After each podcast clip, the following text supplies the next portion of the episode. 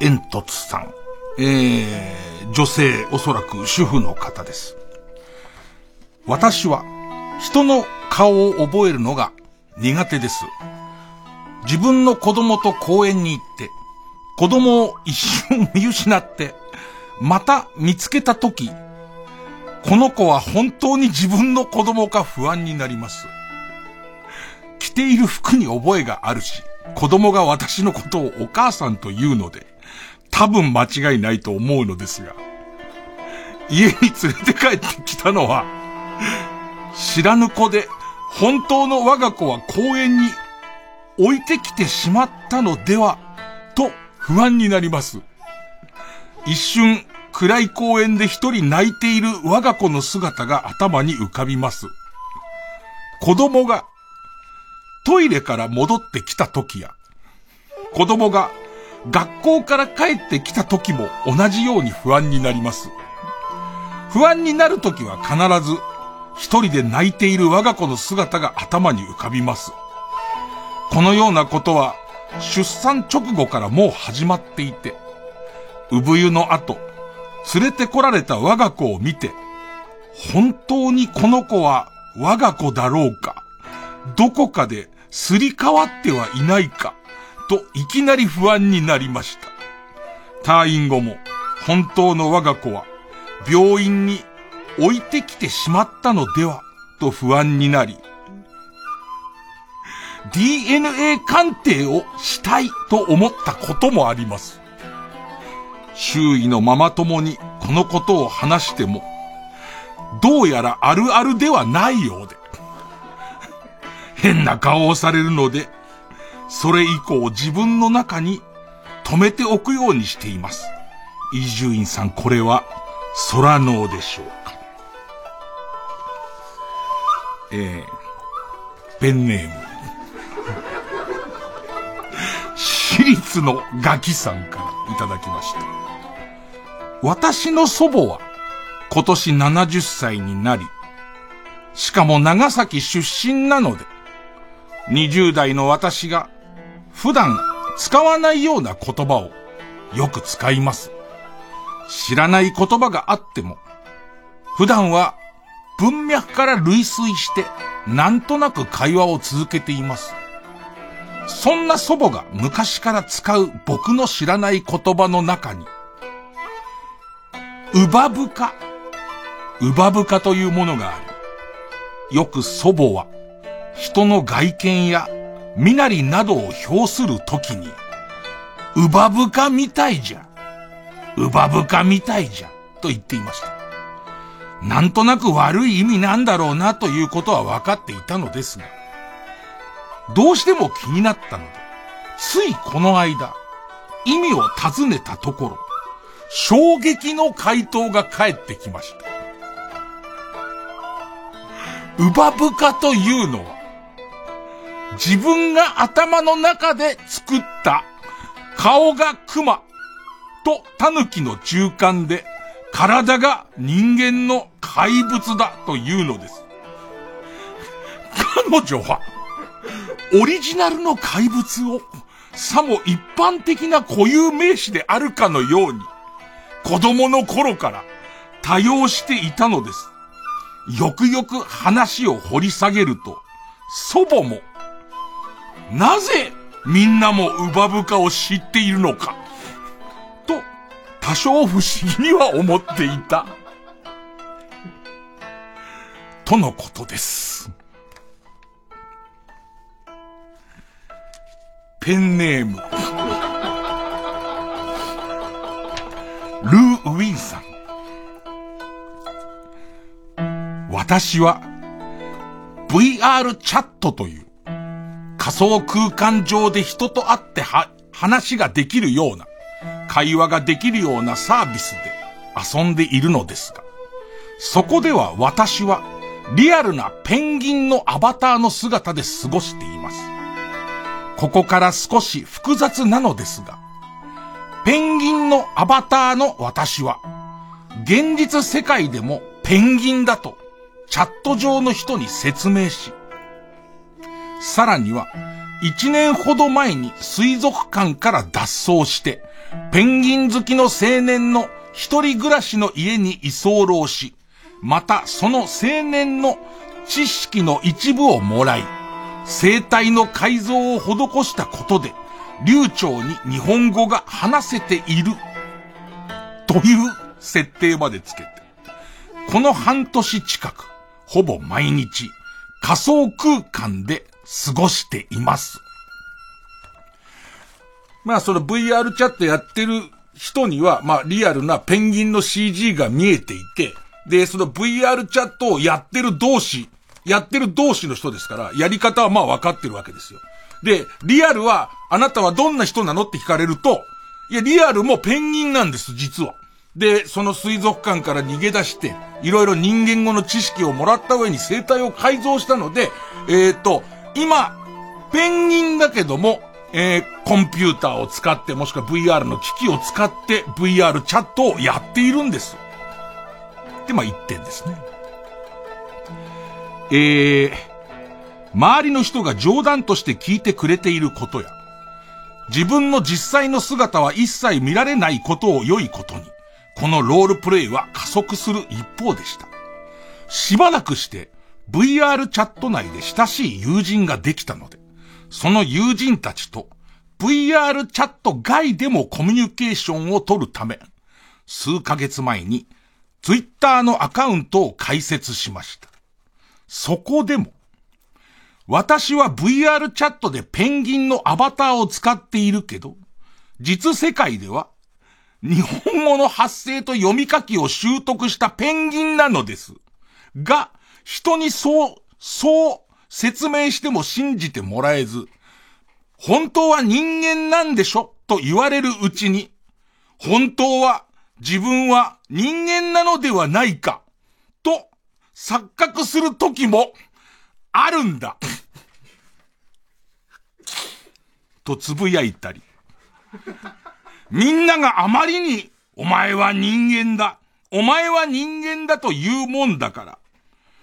ペンギンがペンギンのアバターを使って VR チャットにいるという事実が歪んでしまい、人間がペンギンのアバターを使って現実世界にいて、そいつがペンギンのアバターを使って VR チャットをしていると思うようになってきている。とか、つぶやいたりしているうちに、急に私のペンギンとしての自覚がクリアになってきたような感じがして、いと、いても立ってもいられなくなり、そのツイートを削除しました。自分は現実では人間だと確信しているはずですが、この時から現実も少しペンギンなのかもしれないという突拍子もない考えが浮かんでは消えを繰り返し、今ではペンギンのロールプレイを続けることへの抵抗感が、日に日に大きくなっています。伊集院さん、これって空脳でしょうか？参ったって言え。ねえ、正月早々どうするつもりだと。俺をどうしてくれるんだっていう。ね。ええベストバイもやりますけど。お正月ですから。だ今日はベストバイをやったり、ベストネタをやったり、えっ、ー、と、空のをやったりですね。えー、それからあと、えっ、ー、と、いつもは使ってない、あの、新バカっていう、なん、なんつったっけ？ドンみたいな。丼のドンから真ん中取って、ハッシュタグ、ハッシュタグ、ハッシュタグひらがなで新バカを使って、今どうしてんの？みたいことをちょっとみんなつぶやき合ってもらったり、あと、いつものメールアドレスで、まあ、お正月だからノリで答えてくれんじゃないの？みたいな質問ももらうっていう形だから、だから、えー、っと、一番簡単に説明すると寝た方がいい。ねお正月早々から、そんなに脳を酷使しない方が、俺はいいと思うけど、最初にもう警告文出ましたからね。同意してみんな聞き始めるわけですから、ね。ペンネーム、少女 B。これは私が中学生だった頃の思い出です。私は、体がでかくて、その BGM 合ってないからね、も。その BGM を頭正月だから流したやつだから、空脳のメールを読むようとしてはおかしいからね、なんか。気持ち悪さ倍増になっちゃうからね。なんかずーっと淡々と読むぐらいだったら後ろ音と思ったのかもしれないけど、それは違うと思う。ね。あの、基本的にはこれ罰だから。俺への。えー、私は体がでかくて頭の硬いクソ真面目な子供で、それをよく思わなかったギャルからいじめられていました。その時の嫌な記憶は脳が処理をしたらしく、ほとんど残っていないのですが、一つだけ鮮明に覚えていることがあります。梅雨のある日、私はギャルに空き教室に呼び出されていました。真っ赤な夕日の照りつけるクラスには、ギャル一人と私だけがいました。なんだろうとドキドキしていると、いじめっ子ギャルは急に私に優しく話しかけました。今までのことを謝りたいの。そして、お詫びの印に、この机に私の頭を叩きつけていいよ。と、机の角を指さして言うのです。当然私にそんな度胸はありません。むしろこういう新しいいじめか、とも思いました。だから嫌だよ、と後ずさったのですが、彼女は強い口調で、やってね思いっきりやってと命令してくるのです。そして、どれぐらいの強さでやるべきなのか見せますと言い、自分でゴンゴン机の角に頭を打ちつけ始めました。痛そうとかどうかというより、わけのわからない行動をする目の前のギャルが、あまりに怖すぎて、私はビビり散らしていました。ギャルは私の手を握って、こうこうやるのと、こめかみに手を当ててきました。やだよ強く殴ってよいいよやだよ私は後ずさって逃げました。そういう問答をしたのまではよく覚えています。そしてその後、どうやって家に帰ってきたのかは覚えていません。そのギャルがどんな子だったのかもあまり思い出せません。えー、机に頭を打ちつける瞬間だけ彼女の顔が見えます。伊集さん、これは空脳なんでしょうか？どうだお正月気分は？ね。どうなんだ？みんなお正月気分は？いつも聞いてるパーソナリティがおめでとうも言わずにずっとなんか変なこと言ってる。うわ、へ、変なこと言ってる。そうだ思い出した変な番組なんだっていう。いや、どれもすごいよね。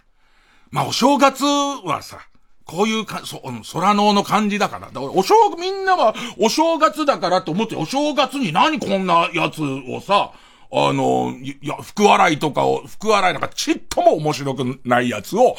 まあ、あの、ゲーム性としても、ルールの定義がすげえ甘いやつを、えっ、ー、と、やって、あはははは、なんつって、あの、やると思ってるでしょうけど、実際にうちの祖父のおじいちゃんの命日ですから、何をお前らはそんなね、ことを期待してんだっていう。ただ、これ、これ、待ってました、空のっていう人たちだけと今日はお正月を。特殊な、特殊なお正月を、飲酒、飲酒のお正月、脳の面白いとも悲しいとも怖いともの、どれも行ったり来たりするようなネタを、えー、聞かされるっていうことなんですけど、初夢とか今日見ようと思ってる人はやめた方がいい。これの寝落ちは絶対やめた方がいい。いや、なんかね、もう一個ずつ行きますけど、えっと、主婦の方から来ないじゃん、この番組。ね、主婦、主婦の方の、まあ、聞かないことでおなじみのも、やつじゃん。最初の、あのね、子供の顔を覚えるのが苦手っていうじゃん。えっとね、人の顔をこれをイコール病気とか、そういうことじゃないの？えっと、人の脳みそには、得意不得意があって、で、それが極端になると、で、生活に支障をあまりにきたつと、もしかしたらそれ医学界では何か名前がついてるのかわかんないですけど、よく聞くのは、人の顔を覚えるのがあまり得じゃない脳の形質の人がいたりとか、逆に数字にするとやたら見れるとか、あとはそれは後天的なものか先天的なものかはわからないけれども、あと脳の影響なのか学習の仕方なのかは俺は専門家じゃないからわからないけれども、俺が専門家目指してた頃は、ブラックジャックの12巻読んだ頃までは専門家だったんだけど、13巻が友達から帰ってこなかったことで、俺はもはや専門家ではないの、医学に関しては。で、あのー、まあ、えー、13巻以降も読んだ方は、相当、まあまあまあ、あの、子供のザレボロだと思って聞いてほしいんですけど、そういう、例えば地図がめちゃめちゃ読めるみたいな、いわゆるその鳥の、その位置から、その見れるみたいな人も脳の特性で、顔が覚えられない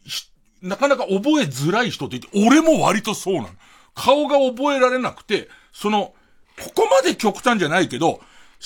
その、さっきと同じ服を着てるからこの人っていうような、特に、その、初対面で一緒に打ち合わせしたりとかして、しばらく打ち合わせしてるのに、えっ、と、ディレクターは、この赤と、えっ、と、紺の、えっ、と、チェックの、細かいチェックのコテカをしてる人が、ディレクターだっていう、で、で、でいて、えっ、ー、と、AD さんが両乳首に銀のモールをしてる人で、で、えっ、と、大僧正様が黒いマントの人だっていうのだけは、じゃない、その洋服からじゃないチェックできなかったりするから、より疲れてたりとか、する人は、こういうことはあるんだろうと思うんだよね。でいて、大事なのは、えっと、これを、この番組にレジャーとして送ること。そのレジャーとして送る俺は心の余裕が大切で、ちょっと面白いが、この、空ののコーナーにおも、多少面白がってくれんでしょとか、あと、あの、えっ、ー、と、ノベルティのカードくれんでしょみたいななテンションまでだったら、俺はこれ作品に消化できる人だと思うね。あと、ババアの、ウバブカすごいね。で、ババア自体も、なんでなんだろうっていう、私が考えたことは間違いないのに、ウバブカ、あんたウバブカみたいな格好してったらシュンとしてるから、え、ちょっと待って。っていう、ババアはババアで空のっていうか、ウバブカはみ出た感じするじゃん。あたしの、あたいのこさえたウバブカが少し染みてるっていう感じするから、ババア、ただこの染みてることを確認したときに、自分は自分の知らない本当のウバブカに襲われる可能性があるから、だからそれババア的にもこうあんま確認してないみたいな、やつとか。VR チャットのやつは、もう勘弁してくれって言わせようと思って。もう途中から、途中からわかんない。もう途中から、俺も、あの、わかんないまま読んでいこうと思って、やってみましたね。えーえー、さらにギャル、ギャルのやつはね、俺が高校を辞めるのを、辞める、辞めない、えっと、高校、僕は結局辞めたんだけど、俺の高校の時、何度かは話してるけど、そうちょくちょくは出ない話なんですけど、えっ、ー、と、高校の2年生の時に自分はもうとっくに、まあ、1年生の段階で自分の行った学校のことあんま好きじゃなくなってて、で、2年生の時にも、なんかこう、自分を保つための高い自尊心と、それに伴わない実力みたいなもののバランスが全然取れない時期だったんですけど、えっ、ー、と、俺、自分が受けた高校落ちて、えー、補欠合格みたいなので拾ってもらった学校で、で、学力のレベルが、まあまあ、低い学校だって、その当時は。今は知らないけど。ね。で、えっと、この学校で、何にも勉強しなくても、点は取れるみたいな意識があって、あの頃、授業の3分の1、1個の科目でも、授業の3分の1を、えー、1以上休むと留年っていう決まりがあって、それ以外は、俺多分、そこさえクリアしてれば留年はしねえなっていうのを、年の初めに計算して、もう何、有給休暇みたいな。何日休むと。で、ここは足してないから休んでいいんだっつって、ギリまで休んで、で、それでテスト勉強はすげえしてみたいなことをしてて。で、そしたら、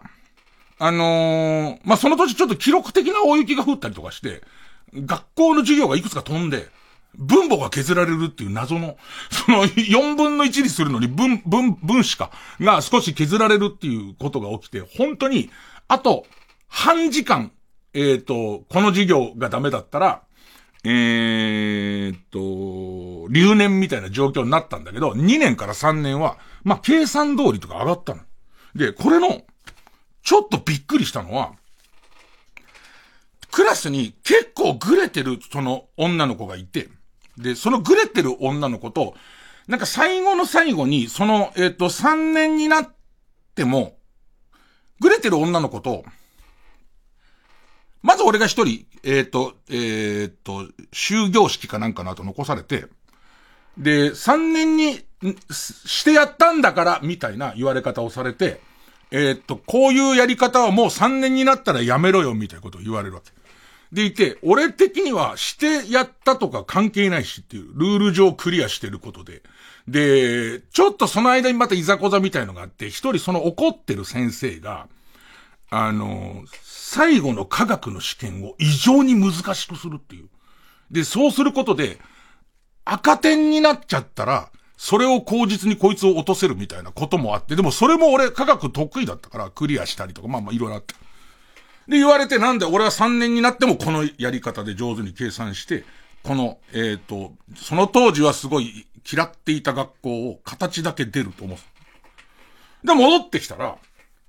その、えっ、ー、と、割と不良の女の子が一人同じ、その、放課後のクラスにいて、今でも覚えてるこの状況なの。二人っきりで、めちゃめちゃ、その、夕日がオレンジ色なの。ほいで、一言、あんたはいいよねって言って、留年して学校去ってたの、この人。で、それのことが心に刺さっちゃって、3年入ってから学校行けなくなっちゃって。で、でいて、もう未だに呪いみたいなもんだと思ってるよ、それが。なんか多分その子は、ちゃんと学校行っても、そんなにこう、上手に勉強ができなかったからだったんだけど、みたいのと、なんかシンクロして、で、そのことを思い出すから、もうチンチンがギンギンになっちゃって、お前バカじゃないの？性的な要素ゼロなんで。そこには。ねえ。さあ、えー、20分耐えた人にはちゃんとタイトルコールを。それじゃいきます。えー、月曜ジャンク、伊集院光る深夜のバカ力。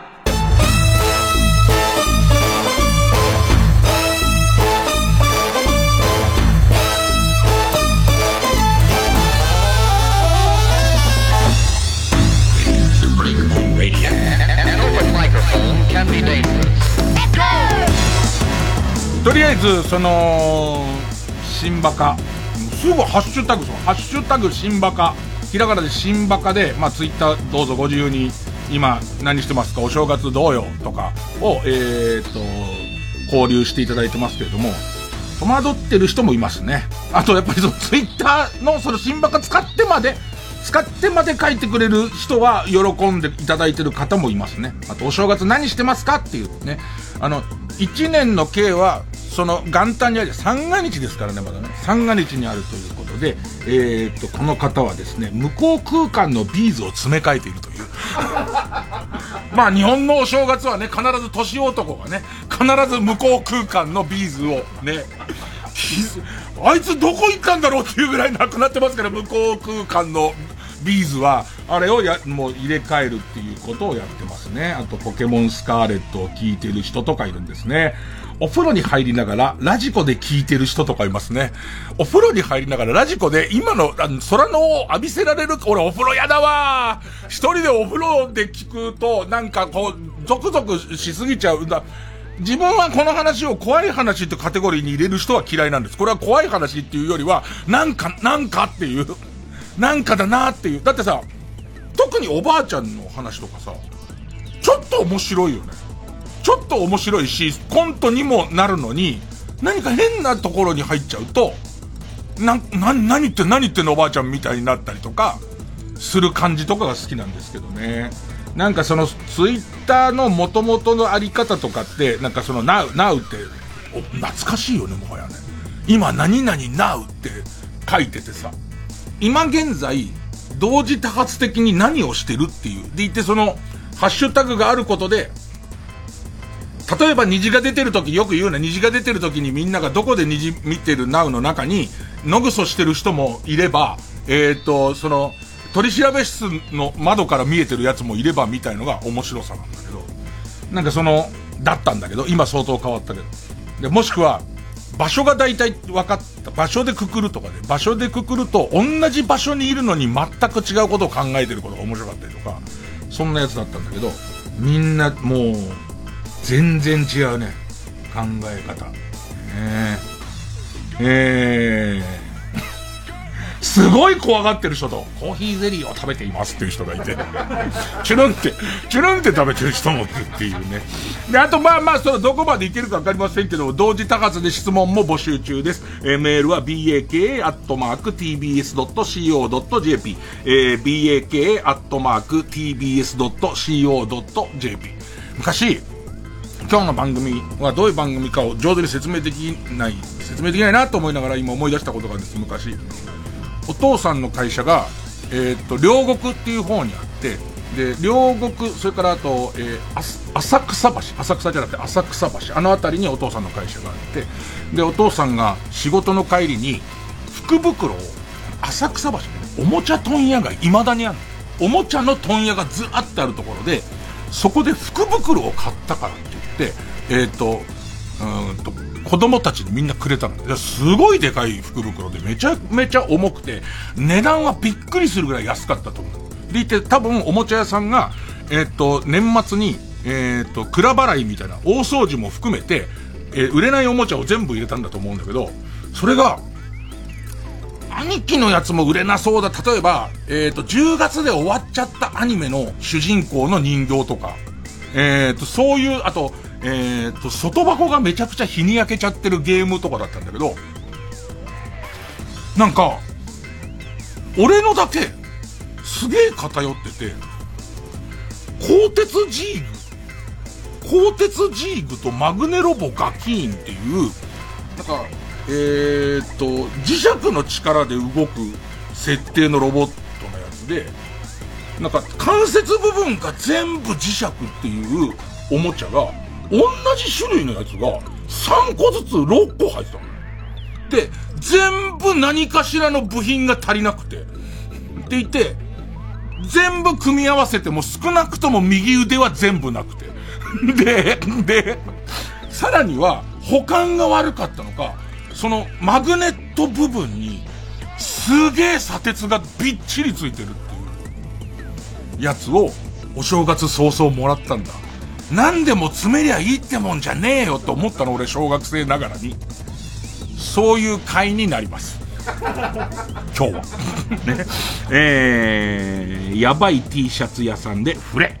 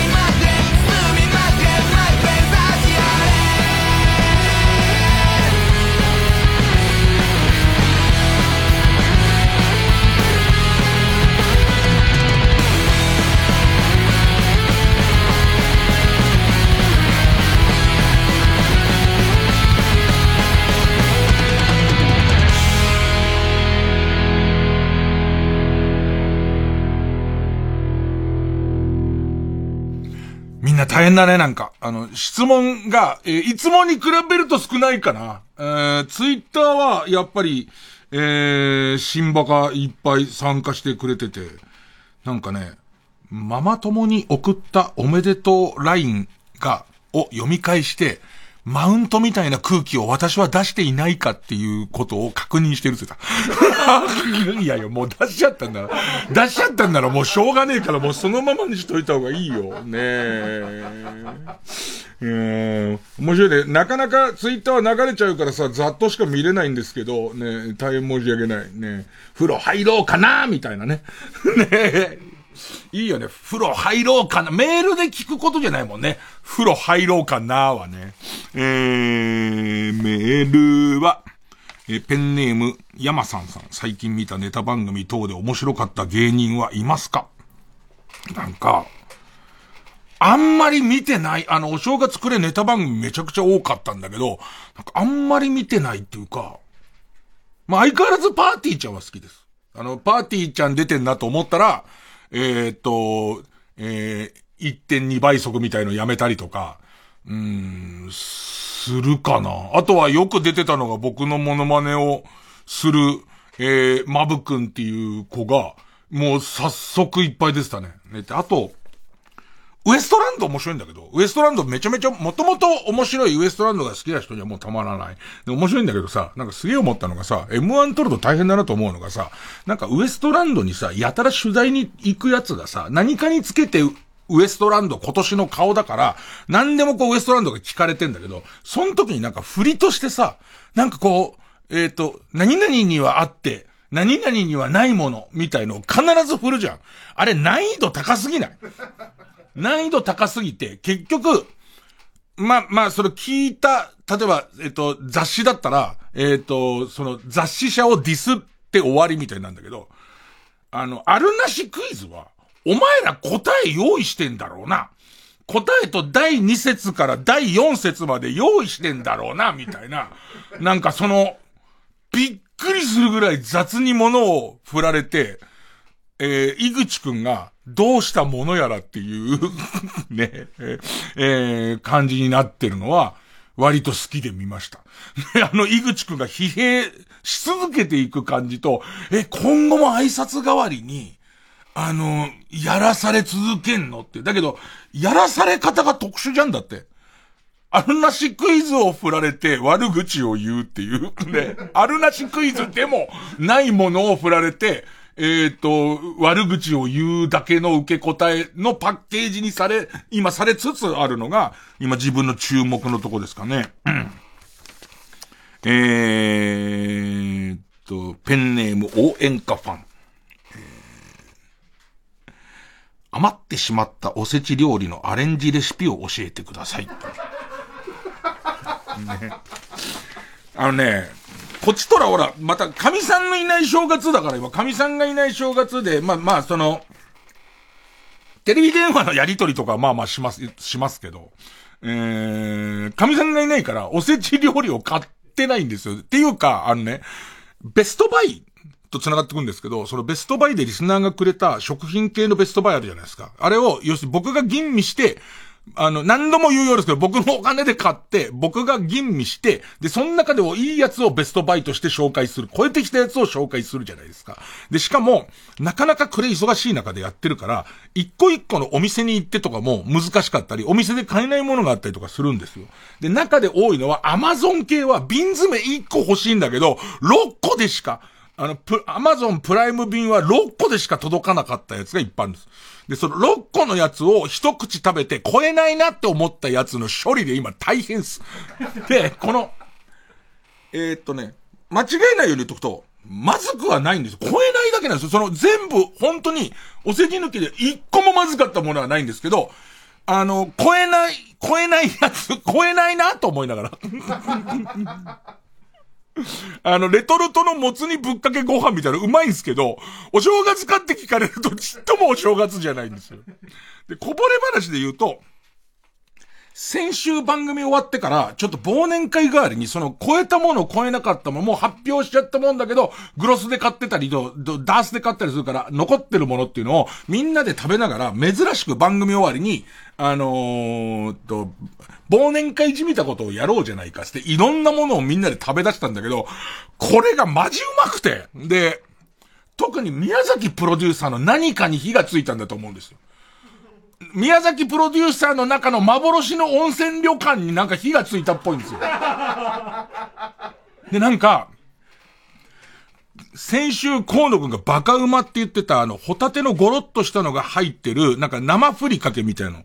なんかその、えっ、ー、と、ふりかけ大賞みたいに撮ってますよっていうやつを、こうやってご飯にこうやって混ぜる。で、それと、長谷園の、えっ、ー、と、えー、浜、浜水だっけ？浜水っていう、あの、松、有名な松茸のお吸い物の、えっ、ー、と、浜栗版みたいなやつで、があって、まず、この混ぜご飯にした、その、えっ、と、生ふりかけのものを出すわけ。だから、紙の器でこれ出してくるわけ。半分食べたら言ってみたいな。半分食べたら言ってって言って、この先に、えー、浜水でお茶漬けにすると。めちゃめちゃ美味しいからっつって。で言って、あのー、次から次へとみんなの分作ってはそれをこうよそって、で、浜水も、ちょっと番組中でも言ったけど、俺らにとっては、ちょっと濃いのよ、その、えっ、ー、と、パッケージに書いてあるレシピ通りだと。で、それを、えっ、ー、と、分かってんのは自分だけだって言い出したのよ。そのいい加減の薄め方は、が分かってんのは自分だけだからっつって。で、あの、そのうち、熱々のポットから出たての、その薄いからお湯の多い浜水だと熱いじゃん。だから、その、えー、っと、注文が入ってから、ゆっくりその半分のご飯を食べてくれと。で、少しこう、えー、ぬるくなったとこだから今で今かけて今かけてみたいなのが始まっちゃって。で、お、俺以外にはできないって、できるよ。みんなふりかけなんだから。もともとふりかけとパックのお吸い物なんだから。でもそこに火がついちゃって、もう、みんなにこれとこれをやるとうまいんだよってなってきて、で、だんだん混乱してくるのが、中でボツになっちゃった、えっと、商品もあるのよ。ボツっていうか、まあ、紹介にはいた超えなかったっていうんで言うと、何人かの人が紹介してくれた、例のド、ドンキホーテの、すげえたくさん入ってる粗挽き、粗挽きウインナー。で、値段の安さと量で言うと、これ全然いけるんだけど、いわゆる普通の粗挽きウインナーだから、ちょっと難しいよねって言って紹介しなかったけど、最後まで迷って買ってあったやつとかに、えっ、と、紹介したトマトとバジルのソースをつけて、で、えっ、ー、と、えー、トースターで焼いて、最後の仕上げのところに、えー、紹介した、えー、チーズえー、マスタードとかをつけて、で、また、あの、旅館の板長が これチーズは焼かない方が絶対うまいから、これチーズは焼かない方が。この段階が一番いいから、つって。で、もう、ずっとそんなになってたんですけど、今日、じゃあ今日も、今日も一個行きましょうかね。えー、っと、今日は、ラジオネームペプチドマンションさん。例によってこれは僕らの基準を超えてきたので、河野くんは食べてないですね。河野くんだけですね。今日食べるのは。え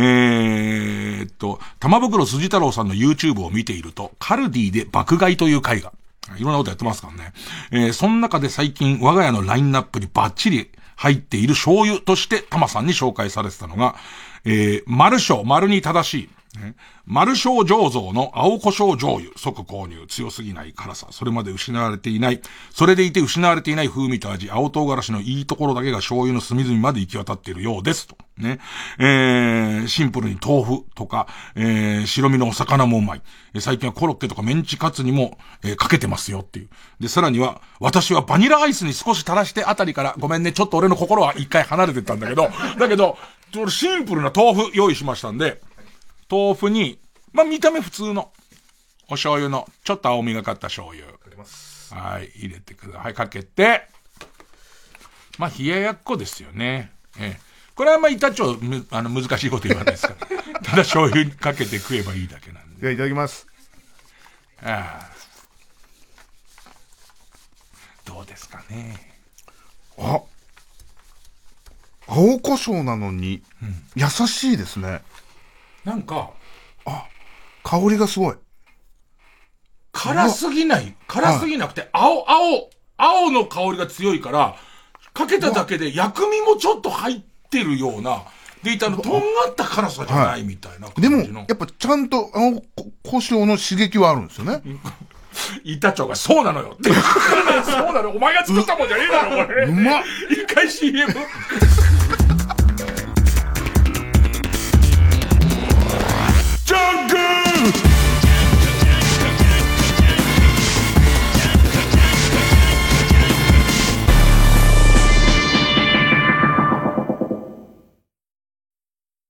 TBS ラジオジャンク。この時間は小学館マルハニチロ他各社の提供でお送りします。ラムこれなんだ？ダーリン知らないのね？新作アニメ放送中の「うる星やつらコミックス復刻ボックス」だっちゃ。特典付きで4ヶ月連続発売中だっちゃ。へえちょっと読ませて。うちが先だっちゃ。小学館ザ・ビートルズを愛してやまないミュージシャンたちによる年に一度のトリビュートライブ、 Dear Beatles 2023。出演、杉真理、坂崎幸之助、リッキー、上田雅利、清水仁伊豆田洋之、小泉信彦。TBS ラジオ主催で3月12日日曜日午後5時から。会場は昭和女子大学瞳記念講堂。チケットは全席指定7000円。各プレイガイドで絶賛販売中。詳しくは TBS ラジオのホームページ、イベント情報をご覧ください。TBS ラジオ905954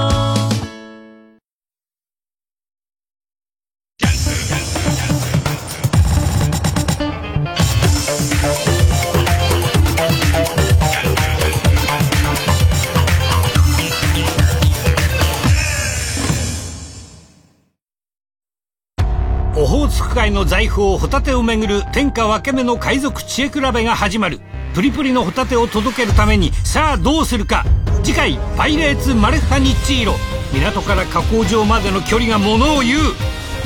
急がばちかばにへへへマルハニチロ TBS ラジオ公演木下グループプレゼンツ。新作歌舞伎ファイナルファンタジー10名作ゲームファイナルファンタジー10が歌舞伎化記念すべき初上演の出演者は尾上菊之助中村獅童尾上松也そして中村金之助坂東彌十郎中村歌六など豪華歌舞伎俳優が大集結。日本が生み出す究極のファンタジーがここに開幕3月4日土曜日から IHI ステージアラウンド東京にて上演。ただいまチケット好評販売中。詳細は TBS チケット FF10 歌舞伎で検索。劇場で待ってるっす。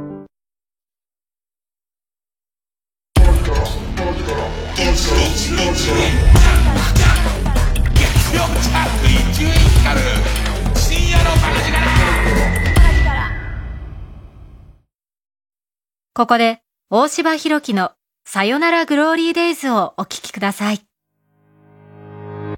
果てもなく海岸線ぼんやりと漂った海と過ちも正義もなくまぶたの裏に浮かんだ海と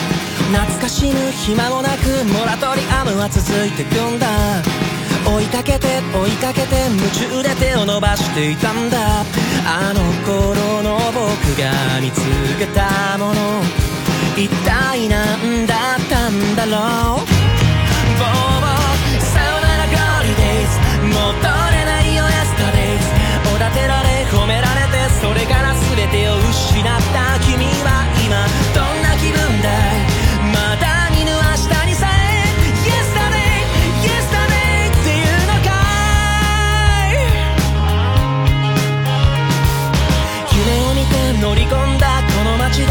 て見た街灯。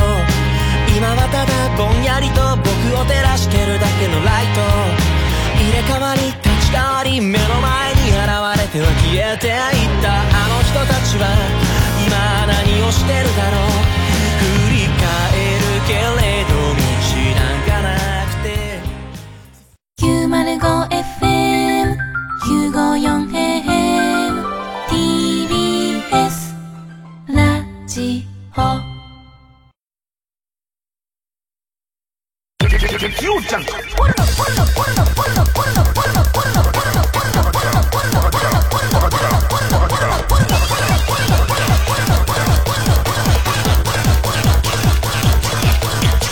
伊集院光る深夜のバカ力えーっと、今日はもうごったにみたいにやってるので、えーっと、ベストバイ、ベストネタ、えー、それから空のをやったり、えー、いろんなことをやります。で、えーっと、今ツイッターの方は、ハッシュタグひらがなでシンバカで、もう雑に今何やってるか。っていう話。それから、えっ、と、メールの方は聞きたいこと、質問ということで、えー、baka.tbs.co.jp、baka.tbs.co.jp でもらっているんですが、そこにすげえもうやらせっぽいやつ来たんだよ。あの、ベストの、ベストの、ラジオネームピストルチョコさん。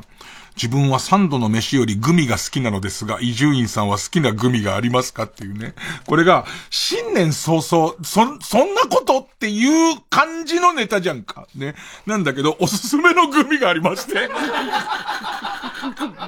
ベストバイにグミが来てて、ちょうど今、本当にその紹介しようとしてたやつで、河野くんの前にあるんですけど、えーペンネーム、岸、岸光太郎さん、岸光太郎さん、えっ、と、丸ごろグミ。ブルボンの丸ごろグミ。これはグミにドライフルーツが練り込まれている。ただそれなんだけど、えー、なんかこう、今までのグミに欠けていたものが全部入ってる気がしますと。えー、グミであり、果物っぽくもあり、他の類のない、類のない美味しいグミです。ということで、丸ごろグミ、ベリーミックス。ね、どうぞ。うちにすげえ数ある。でもこれはあってよかったっていう感じの。へーあ、あとさ、河野くんがこうやって食べ、食べてる間とかあるじゃん。そこに俺がすげえせっついてるっていう、あの、指摘が来るんだけど、ラジオだから、黙ってると、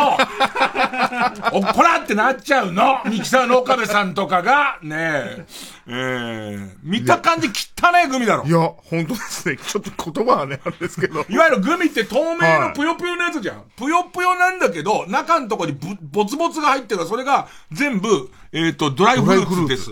えじゃあちょっとー、言ってください。いただきます。丸ごろグミベリーミックス。あ、ほんとだ。うわ、新食感ですね。そうでしょ。あ、ベリーがいいっすね。あのさ、よくいやそのさ、えっ、と、えエロビデオの中でさ、はいよく乳輪見てるさ、乳輪の前の乳腺っていうのあの、ブツブツが多い人いるじゃん。はい。あの歯触りだよね。何言って あ、ごめんごめん。あの、味に関して言うのは、あの、解禁してますけど、何言ってんのはダメです。この番組はあんまりこの、構成人が喋れないことでおなじみですから、僕も思いましたよ。何言ってんのって思いましたけど、ね、いわゆるそのグミとしては透明感じゃなくて濁ってんですよ。濁ってんだけど、要はその細かい、本当に一かけ一かけぐらいの、えードライフルーツを練り込んで四角くしたんだけど、な、舌触りとか気持ちいいんだよね。はい。香香りも、なんか、なんですか、ご、わかる。合成じゃないやつ。ない、本当のフルーツの香りというか。く、来る感じはする。だから、あのー今度エッチなビデオ見つけた時にこういう感じ。こういう感じなんだろうなっていうふうに。これはもうだ、俺の中で大ヒットしてて、これもなんかすぐ来るやつが10個入りぐらいだったのよ。だけど、もう半分ぐらいしかないです。で、もう結構パクパク、ひょいパク、ひょいパク食べてますんで。で、もう一回 CM。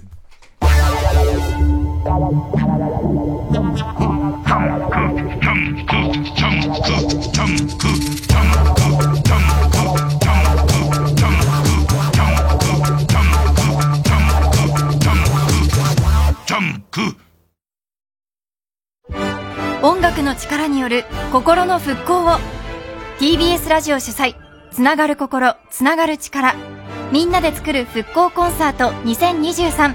supported by 日立物流ロジスティード。3月4日土曜日宮城県石巻マルホンマキアートテラスで開催。仙台フィルハーモニー管弦楽団と森山良子が夢の共演。チケット販売中。オンライン配信でも視聴できます。詳しくは TBS ラジオイベントダイヤル03 03-5570-5151または TBS ラジオイベントページをチェック桂宮治です。俺が宮治でございます。初の番組イベント。TBS ラジオ主催、ようこそ宮治でございます。2月22日、お茶の水全電通ホールで開催します。いつもどんな方が番組を聞いてくれてるのか、ぜひお顔を見せてくださいね。詳しくは TBS ラジオのホームページ、イベント情報をご覧ください。TBS ラジオ905954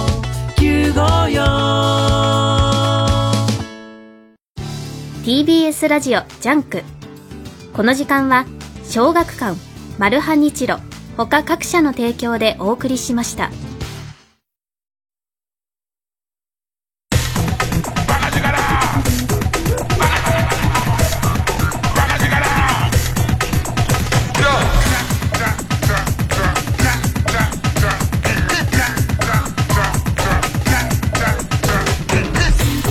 ャンク一丁院光る深夜のバカ力。なんかツイッターを CM の間ぐらいしか見る時間がないんで、ざっと見てますけど、あ、中で、あ、なるほどと思ったのは、えー、っと、聞いたもの買おうってしてくれてる人、ポチろってしてくれてる人たちからすると、まず、あ、そうだ、浜水だと思って、えー、っと、浜水をポチったら、えー、いくら買うと送料がタダになります、みたいなやつを、こう、待ってると、えー、丸五六にもあったみたいな、なんかそういうこう組み合わせをしながら、えっ、ー、と、聞いている人とか、そういう人とかもいるんですね。あと、加湿器の水を足す人ね。今だなと思って、今足そうと思って足したんでしょうね。さあ、えっ、ー、と、ベストネタも、えっ、ー、と、たくさん、えっ、ー、と、素材を用意しているので、でもほら、いつも、多分このペースだと、全部、全然紹介できないまま終わりそうなので、えー、っとね、えー、ペンネームパグ吉。パグ吉さん。えー、この歌はこう聞こえたらおしまいのコーナーで、一世風靡セピア全略道の上からより。で、えー、っと、全略道の上からは、まあ、いろんなネタがみんなの心を捉えてるんですけど、一番多かったのは、まあ、なぜかというか、あ、これかっていう感じだったんで、えー、他にも、類線さん、花札の申し子さん、他からいただきました。2月の28日採用。あの歌がこう聞こえたらもうおしまいコーナーのこのネタです。ペンネーム、テッドは隠れ肥満。元歌、一世風靡セピア、前略、道の上よりのこの部分。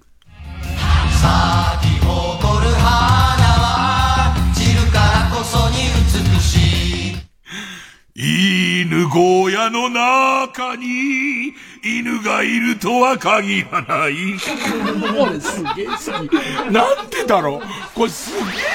きなんだなんか一回りしてまたいいよね。あの、二度聞くもんじゃないのを二度聞いてるのがいいよね。生の言い捨てのやつを。犬小屋の中に犬がいるとは限らない。もう面白くないね。すごいね。三つ目でもう、三回目でもうこんなに面白くなくなるのかね。この辺の鮮度の凄さだよね。えー、あと、出し惜しみしてると出さないで終わっちゃうの嫌なんで、えー、っと、僕も好きです。えー、ペンネーム、えー、マイペースさん、最近のネタになってしまいますが、占い七いカルタの、えー、と、中堅は地高さん、ペンネーム中堅は地高さん、11月28日の、えー、占い七位の、ね、えー、ペンネーム風呂に入ってないベラ・ルゴシさん、えー、最近の投稿ですが、ゾクッとしました。ね、えー、それでは聞いてください。ペンネームピカワは、わしの VR ゴーグルを知らんか、母さん。まあ、お父さん。私が見えているということは、つけてるじゃありませんか。怖っ。怖っ。という、というやりとりで、これまでの日常が全て作り物だったと思い出す。怖っ。7位、え、いいこと？後半全く覚えてないね。もうあの、あそこでスコンって落ちてるから、私が見えてるっていうこと、いわゆる、えー、っと、メガネメガネ、ばあさん私のメガネはかけてるじゃないですか？からの未来版で、もうポスト星新一に輝いています。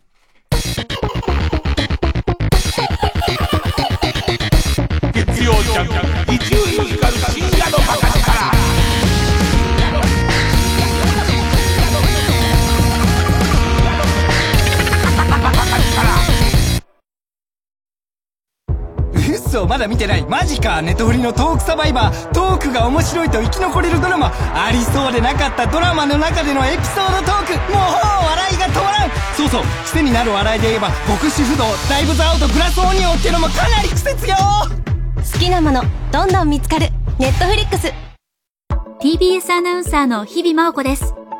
地球温暖化や気候変動を抑えるためには社会全体が協力して脱炭素を実現していかなければなりません。TBS では2023年度に放送センターなど主な施設のカーボンニュートラルを達成します。さらに水素で動く世界初の中継車地球を笑顔にする車を導入するなど CO2 排出の削減に取り組んでいきます。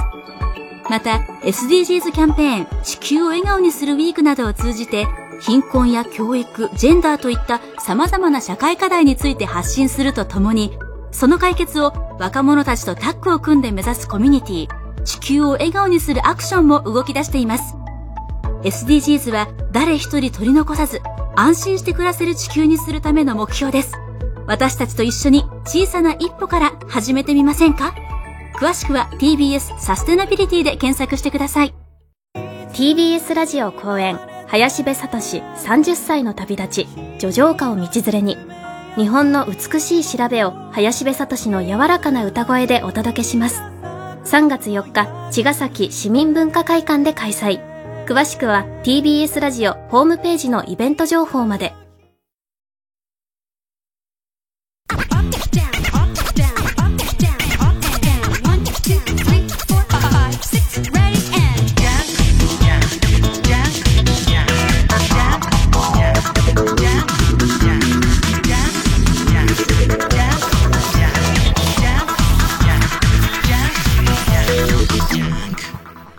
えーっと、メールで質問を受け付けていますが、えー、なんか、俺の喋りたいことに合ってんの選んじゃってるの申し訳ないな、これな。ラジオネーム、ミミズぐちゅぐちさん、年末年始で見たドキュメンタリーで面白かったものはありますかって、これね、そもそも今日ちょっと話そうと思ってたんだけど、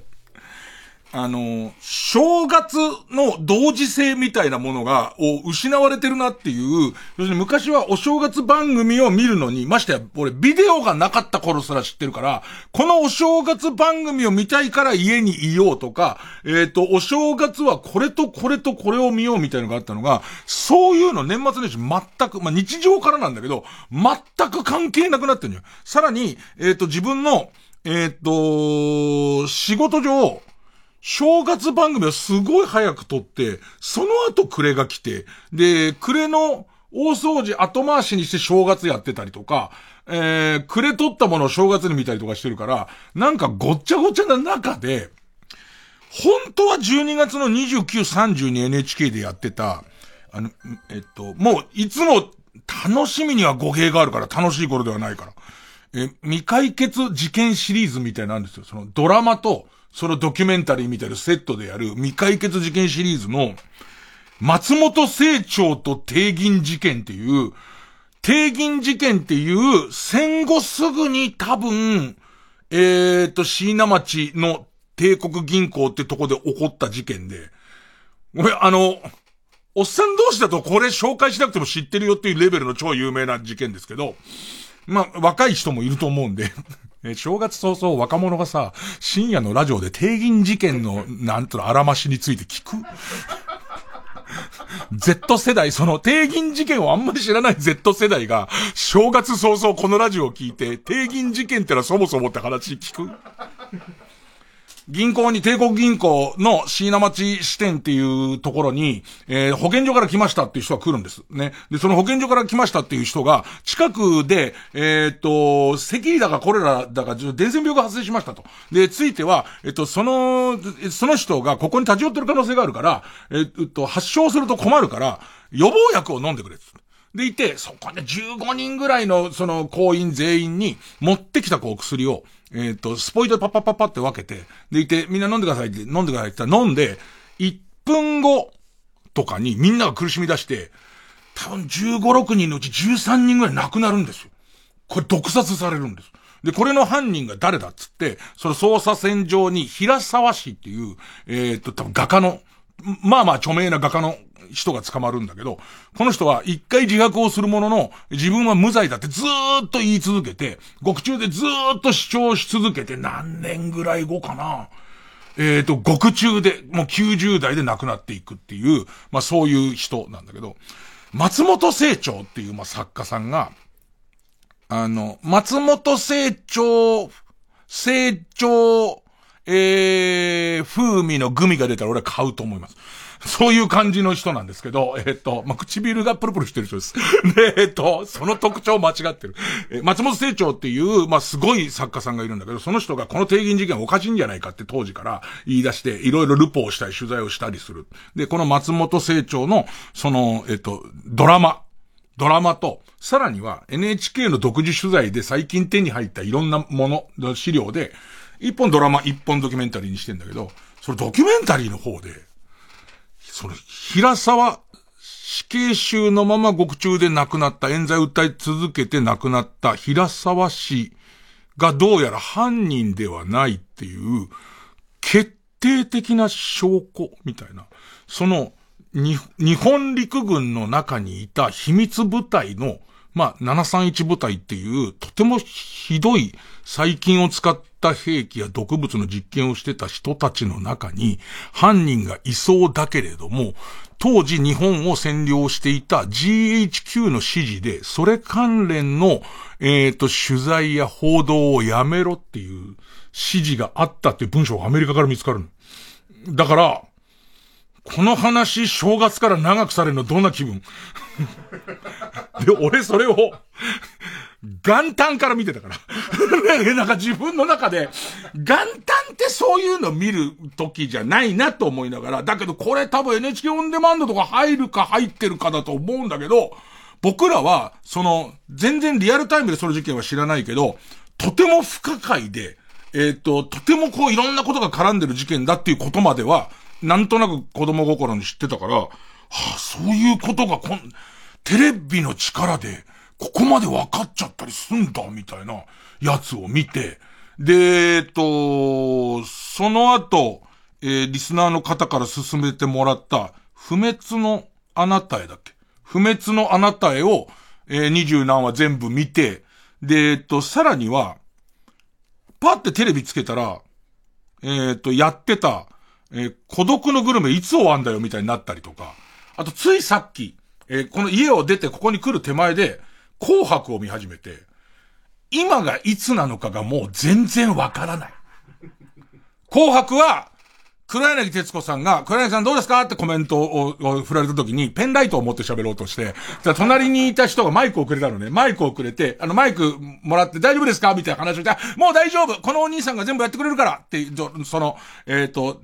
黒柳さん隣にいるマイクをちゃんと差し出してくれた人を指さして、このお兄さんがやってくれるからって、この人がやってくれるからって言ってたんだけど、その人は羽生結弦というすごい有名な人ですよっていう、その AD さんではないですよっていうところと、あとこれは僕だけかもしれないですけれども、三谷幸喜さんが相変わらず三谷幸喜さんな空気を出していたなっていう、あの、そのあたりを、あの、見て、で、その後そのまま全録だから、行く年来る年が始まったわけ。ね。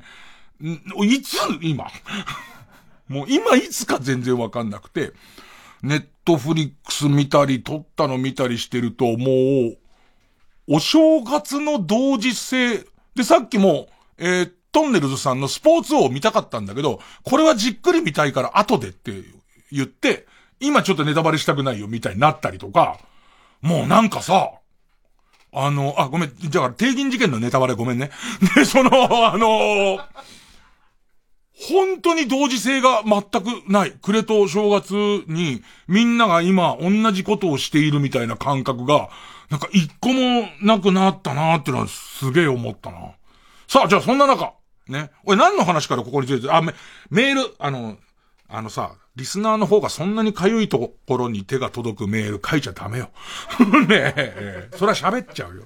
さあ、えっ、ー、と、やろうと思ってたのは、えっ、ー、と、僕のベストバイももうちょっと残ってんですよ。ね、6位から先残ってんですよね。えー、じゃあまずはこちらです。サービス部門、レンタルバイク。これあのー、1月に大型二輪の免許を取って、で、教習所行ったのなんかも、まあ俺として見たらベストバイっちゃベストバイで。で、えっと、かといって、欲しいバイクがいっぱいあるんだけど、気に入ったバイクはすべてあの半導体不足とかそういうことで、本当に今注文して、おそらく2年後、頑張って1年半後みたいな、もう、この謎のシステムが、モンキー125欲しいなと思ったりとか、ダックス125欲しいなと思ったりとか、もっとでかいやつ欲しいなと思うじゃん。で、そうすると、えっと、2年待ちますって言われるの、お店で。これ2年後になるんですよって言われるんだけど、その待ってる間に、2022年モデルとか出るのね。え、え、ごめんごめん、2022年モデルは予約するといつ買えんですか ?2024 年ですっていう、もう、もう、わ、わけがわかんない状態になってて、そこで久しぶりのバイク乗ってみるのに、旅先でレンタルバイクが結構あると乗るようになって、で、1100乗ったりとか、それこそ、えー、っと、スーパー株的なやつ乗ったりとかいっぱいしてんだけど、なんかね、まあ、冬はちょっと危ないのと寒いのとで、えっ、ー、と、春になったらまた乗ろうと思ってるんですけど、自分の気づいたこと。えっとね、レンタルバイク何箇所ぐらい乗ったらもう相当な数、九州でも乗ったし、岐阜、福井も乗ったかなな、まあ、相当箇所乗ってんだけど、全部バイク屋いい人。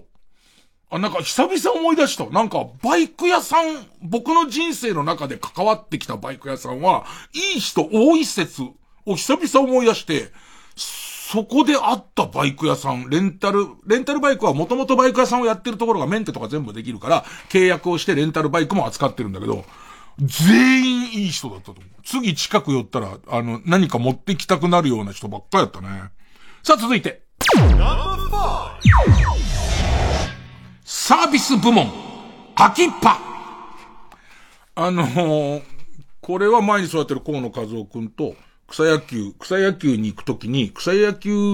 グランドのそばに、えー、なかなか有料駐車場がないって言って、で、その日がもう、ま、少ない駐車場の上に満車で、どうしようって歩いてたら、すぐ近くの普通の家、普通の家の1階部分の1台しか入らない駐車場が、3階建ての家の1階部分の駐車場が、に、秋っぱ専用って書いてあって、ローマ字で秋っぱって書いてあって、あな、なんだよ、この秋っぱってなんだよって、秋っぱさんって人じゃねえだろ、みたいな話しながら、ボケで、あ、じゃあ、なんかこの、えっと、空き家の、空きっぱなしの駐車場を仲介して、貸す、ネットで貸すサービスみたいなやつで、あの、日本人なんだけど、雑なジェームス・ブラウンの格好した人が、アキッパーっていう CM やってるやつじゃね？って言ってたら、そうだったっていう。ま、まあ、ジェームス・ブラウンはいないですけど、日本放送でラジオ CM やるぐらいの、あの、レベルで、で、すっごいアキッパ世話になったね。めちゃめちゃアキッパ世話になったんだけど、とある駐車場のそばにアキッパが、いつも使ってるアキッパがあるんですけど、そこがある時期から、えっ、ー、と、えー、っと、予約が埋まってることが多くなってきたの。多くなってきて、どうしたんだろうなーって話をして、ちょっと最近あそこ空いてないの一番便利なんだけどなーって言ってたら、それが予約が埋まるようになってから1ヶ月後ぐらいに、草野球の審判の兄さんが、伊集院さんがラジオですと秋っぱ便利ですよって言い出して、お前が借りてんのかっつって、お前借りちゃダメだろっつって。でも、今本当に気持ち的にはそこでの、その駐車場があるおかげで、すごい楽に、あの、草野球ができたから、あのー、お歳暮を持ってこうかと思ったんだけど、向こうも気持ち悪いよなって言われた。知らねえよ、お前のことなんて。お前のことなんか知らねえよってことになっちゃうから、それぐらい助かってる。さあ、じゃあ続いて。グルメ部門、バイム。もう夏にこのバイムっていうね、えっ、ー、と、僕の手製の、もともとラジオ、朝の番組で教わった梅ジャム、かき氷用の梅ジャム、えっ、ー、と、梅干しや蜂蜜や甘酒やが入った梅ジャムを、僕は相当試作をして、えー、改良をして、えー、作り上げたオリジナルの梅の夢と書いて、バイムっていう。ね。えーと、この間紹介したエビせんべいのズイムよりずっといいネーミングです。えー、このバイムなんですけど、あの、期待が上がりすぎてもやも誰にも食べさせられないというね。えっ、ー、と、河野家にはまあ不評っていう。えー、河野家は子供が渋い顔して、あの、あの、YouTube に上げたものを子供が、まあ、ちょっと微妙な、ね、普通のアイスが食べたいっていう顔をして、奥さんが一生懸命フォローするっていうことになりましたけどね。えー、さあ、えー、ベスト3は置いといて、曲えー、っと、スーパーフライ。ね。スーパーフライで、えー、フェアウェル。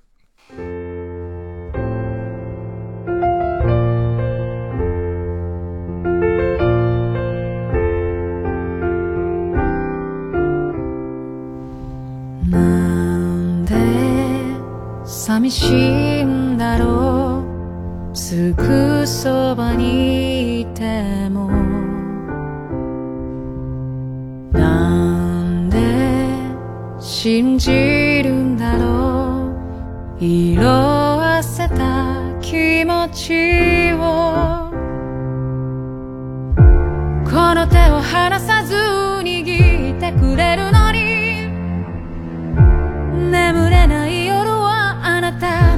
りがした。でも本当の姿はどこかに隠されたまま。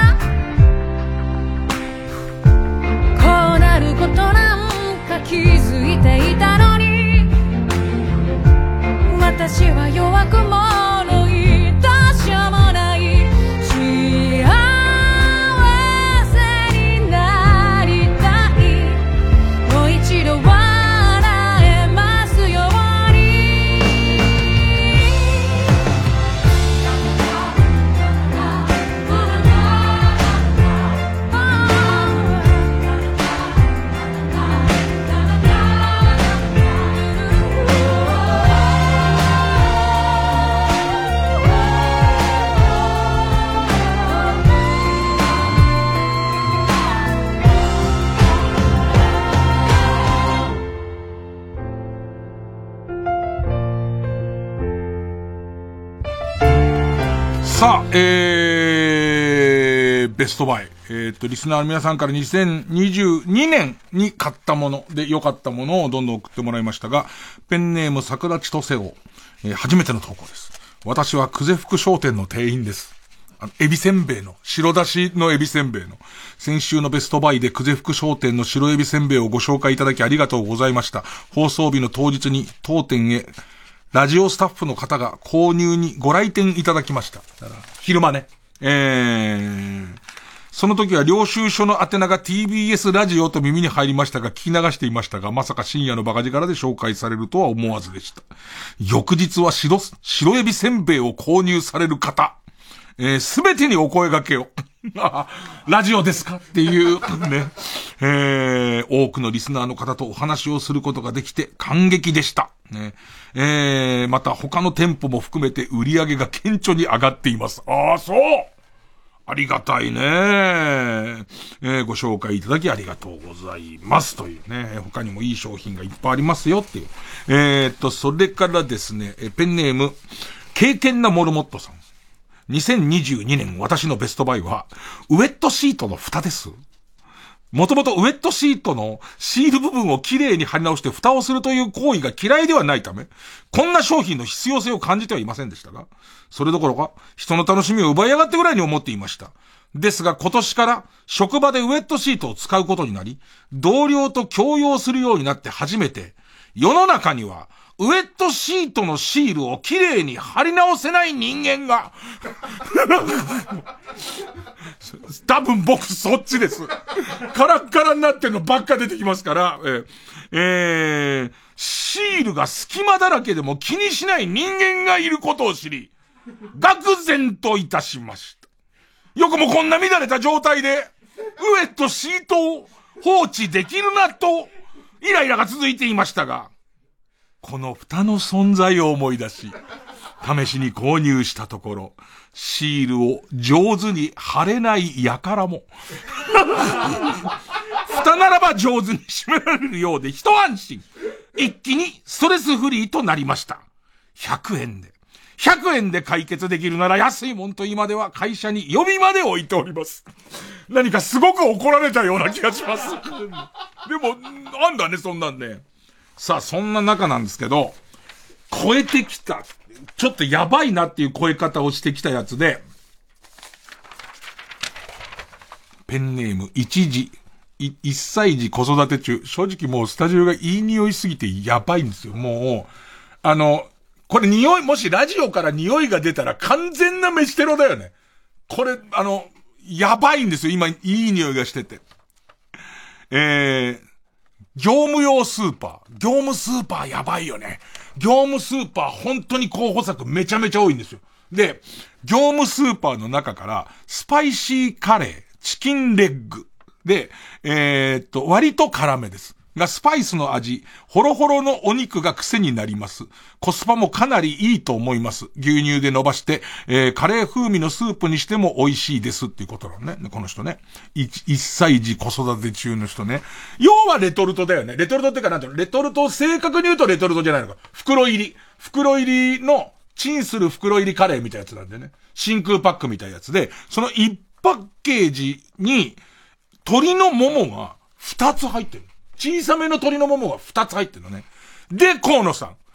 言ってみてください。もう見た目からももう絶対うまいっていう。すごいよね。今ご飯とカレー皿の上に、まあ、鶏のももが2個。じゃあまず、はい。いただき、一口いただきます。はい。まず全体ね、ルーご飯ね。ルーご飯。はい。まあ、辛いよね。すっげえうまい。で、またあの、何これ？あのごめんなさい。ちょっと泣きそうになってるとこ悪いんですけど、河野さん。あの、しかもね、僕、僕がここで河野さんにあんまいろんなこと言うと、リスナーの方から自由にやらせてやれよって言われるんですけど、あの、時間もありまして、ね、あの、二口目はいいんですけど、ね、えっと、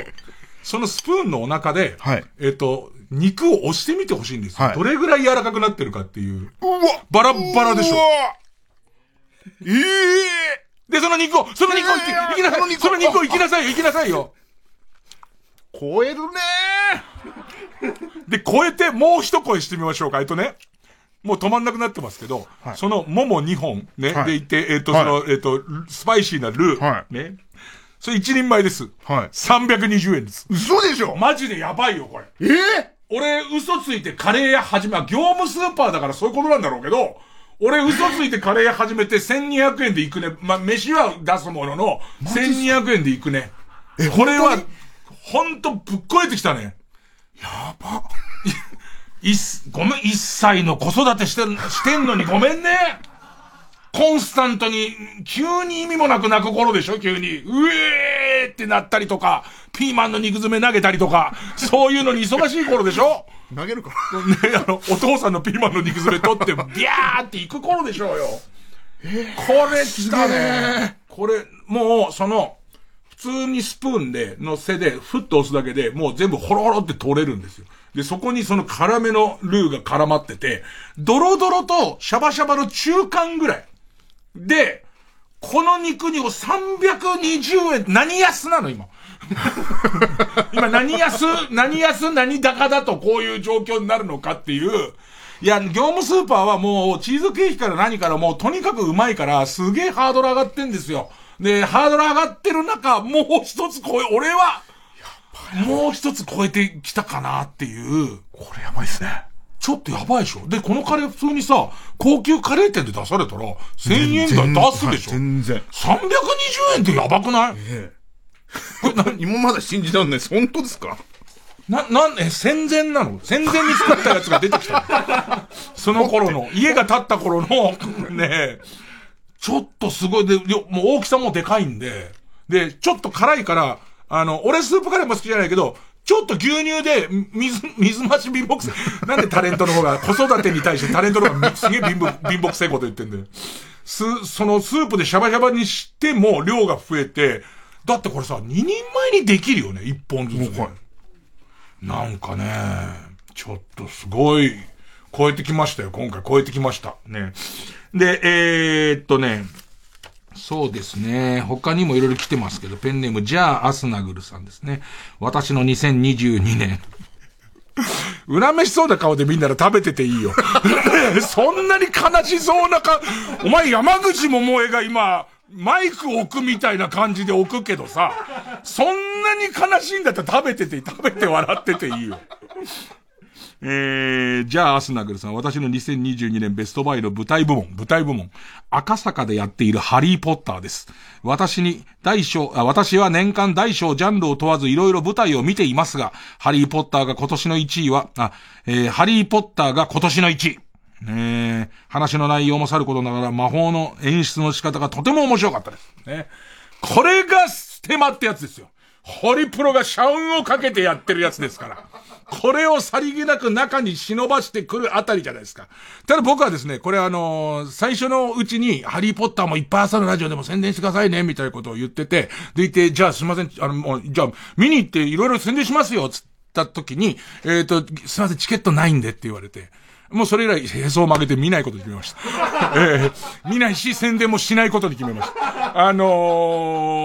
ー、ゲネプロっていうところから、いろんなタレントさんが見に行って大感動してます。マネージャーとかも、その大感動してますけども、あの、僕が言った時には、あ、チケットはないんで、って。ね、褒めんならどうぞ勝手に想像でっていう感じの、えー、のになってますんで、ね、えー、まあ、あの、もともと主人公が針山ポタオさんがね、えー、と、な、何かをポタポタ 脇の下から出すんですよね。で、脇の下からポタポタポタポタ出てんな出てんなつってその出てる、一滴ずつ出てるのを2時間見て終わりです。だから、あんま面白いです。なんかさ、えっと、うちマネージャーの栗原は時間が、その、向こうが、空いてるよっていう時間とスケジュールがあったから見てきたとかつって、大絶賛してんだけど、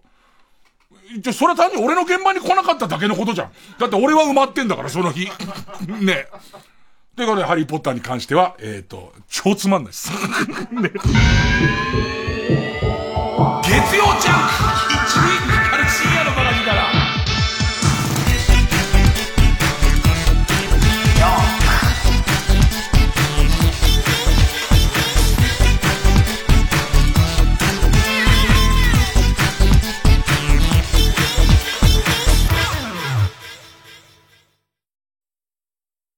TBS ラジオジャンク」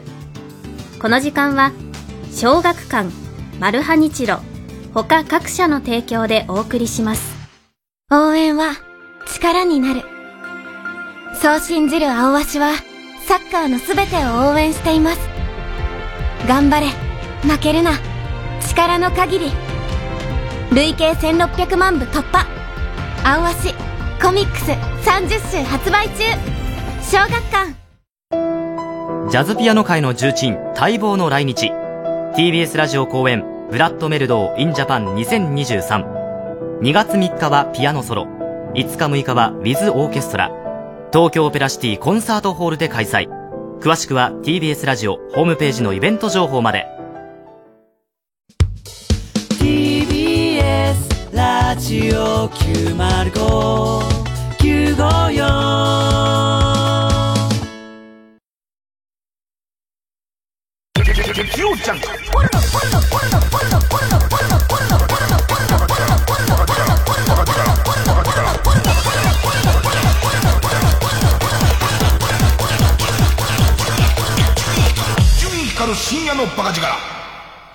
さあ、えー、ベストパイの、あの、例のエロス部門、エロス部門なんですけど、えー、一応いくつかこう、僕のピンときたやつ、ピンときたやつを、えー、と、うちの構成サンバガラスの瓶底メガネ君にお渡しして、で、ちょっと軽く使用感を書いてきてたところですね、卒論っていうぐらい来ました。ね、いよいよ卒業するみたいな、ね、卒論が来ましたけどね。えーと、そうですね。何からいこうかえーと、ペンネーム目覚めれば自己嫌悪さん。2022年ベストバイエロ部門。私が、えー、おすすめする2022年のベストバイは、重複してんな。彼女のスマホを覗いただけなのにというエロ漫画です。主人公が寝ている彼女のスマホを出来心で覗き見してしまい、そのスマホの中には浮気の証拠が、っていうことで、まあ、長く書いてくれてるんですけど、なんかね、あのー、これ僕が、僕が見ました。えっと、僕が見たんですけど、漫画ってこういう風になってんだ、みたいな。えっとね。まあ、ダウンロードするでしょ。ダウンロードして、俺最初パソコンで見たんだけど、間違ったと思ったのが、えっと、彼女のスマホを見ちゃって、で、その彼女の LINE のやりとりを見たら、その LINE にどうも浮気の、そのやりとりがありましたと。で、途中に、えっと、その浮気のやりとりをしてる人が、あの、動画の、を撮ったりとかするのが好きな人らしくて、この間の動画こんな感じで撮れてたぜ、みたいのが上がってるんですけど、それが、LINE の画面そっくりに作られてるんですよで、その動画のところをクリックすると、そこは普通の漫画になるんですよ。な、なん、なんつったらその、本当にスマホを覗いてる感じに、その、自分の iPhone で見るとトリップできるみたいな、そういうやり方で、なんかこう、このやりとり、こんなやりとり見ちゃったみたいな。次の時には、じゃあ、今度録音した上で、えっ、と、いろいろこう週、週刊誌とかに出して、最終的に、話題、気使うんだったらいいよ、そこ行かなくて。気使うんだったらそこ行かなくていいよ、本当にね。えー、上から何個だよっていう。で、これはだからそういう、そのスマホで見るっていうことに特化してる、もちろんこれは俺が疎いからわかんないのかもしんないけど、そういうジャンルの漫画が出だしてるとは聞いてたけど、まさかエロ漫画でこういう風になってんだと思って、あ、な、多分ね、3巻ぐらいまで出てたかな。で、えー、続いて、えー、ペンネーム白滝やしゃ姫さん。えー、えっと、プニアナミラクル EX。機器の名前です。プニアナミラクル EX。テレワークで外に出なくなって良くなったので、出なくて良くなったので、約3万円で購入。シリコンだけどプニプニ感があり、胸と下半身で無限におっぱいや、女性器を無限に触れる上、ある程度重みがあるので、空気式のダッチワイフよりも抱きがいがあり、空気も漏れないって。その後、この方も多分卒論にしてるんだと思うんですけど、相当長いんですけどね。3万円の上に写真もねえんだよ。買えるかっつうの。ね、あの、皆さんね、あの、この制具部門に関してもなぜか僕が払ってるんですよ。なぜならば領収書が落ちないからです。100%落ちないから、制具部門も僕が払って買ってますから。えーっと、そんな中で、えーっとね、結構ね、厳しいんですよね。えー、激。これ、その元ネタと一緒にしておいて、あとね、ペンネーム新八さん。えー、えー、私の今年のベストバイは、祈祷攻めローターの激震極みです。で、激震は、ローマ字大文字で激震で極って書いて激震極みです。祈祷をゴム製の被せ物ですっぽりと包み、その被せ物のポケットにローターを入れてスイッチオン。全方位からしっかり刺激し、手を使わず、振動だけで果ててしまいます。今年のベストバイセーグです。で、これに対してね、えー、うちの、えー、と、ビンちゃん試しまして、うん、見た目が理科の授業で使う実験教材みたいな感じです。こんなものにチンチンを入れるのは怖いな 何？孤独のグルメみたいな感じなの？うーん。理科室で見るような道具だが、ここに人を入れるのが怖いなって隣のお客さん見たら、うーってやってるなかなかさするものがあるっつって。導入前に一旦振動を確かめると、すごい。怖さが少し増す。おちんちんを立て、ローションをつけて勇気を出して挿入、スイッチをオンにすると、気持ちいいで、いいはカタカナです。気持ちいい、えー、気持ちよくて、操作方法がどっかにわからなくなってしまう。次どういう工程するのかが、ブルーああ、なんだっけってなっちゃって。うーん。で、うんぬん、うんぬんも聞くに耐えない真面目なレポートがあるんですけど、今年試したもので一番すごいっていう。ね。えー、っと、他にもね、どれだっけな。で、これはちなみに、激震極みは、えー、っと、2800円だったかな。2800円。ね。で、それから、えー、っと、ペンネームガンジーさんから、ね、ね、アダルトグッズネット通販の老舗、NLS というサイトが販売しているオリジナルの男性向け特殊ローター、S 級祈祷攻めが今年最大の快楽を与えてくれました。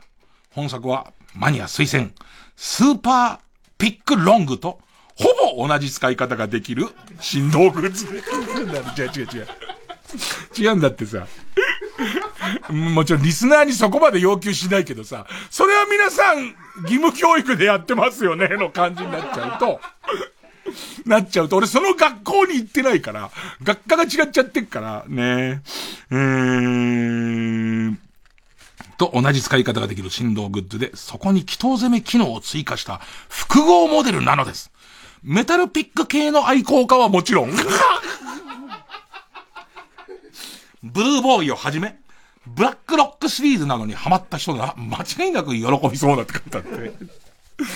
俺はいろいろ気を使ってこのベストバイやってますよ。皆さんの一押しのものを自分が表するときに良かったものに関してはもう忖度なしですけど、良くなかったものに関しては、あの、紹介しない言葉ありますけどね。しょ、もうやってる数が少ないですから、えー、ビンちゃんがですね、えー、見た目がスマート。USB 充電も可能です。が、本当に申し訳ございません。尿道に何かを導入するということに対して保守的なため、尿道攻めが怖くて怖くて仕方がないのです。たっぷりローションをつけて、何度も寸前までは行きましたが、バカ野郎お前お前、えー、メタルピック系の愛好家に聞かれたらお前なんて言われるかわかんないぞこれ。どんなスタッフを用意してるんだっつって。いやー、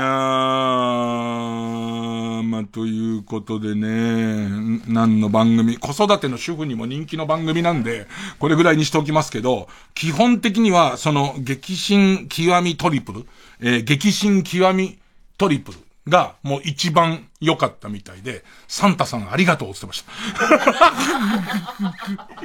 あったら少し乾いてました。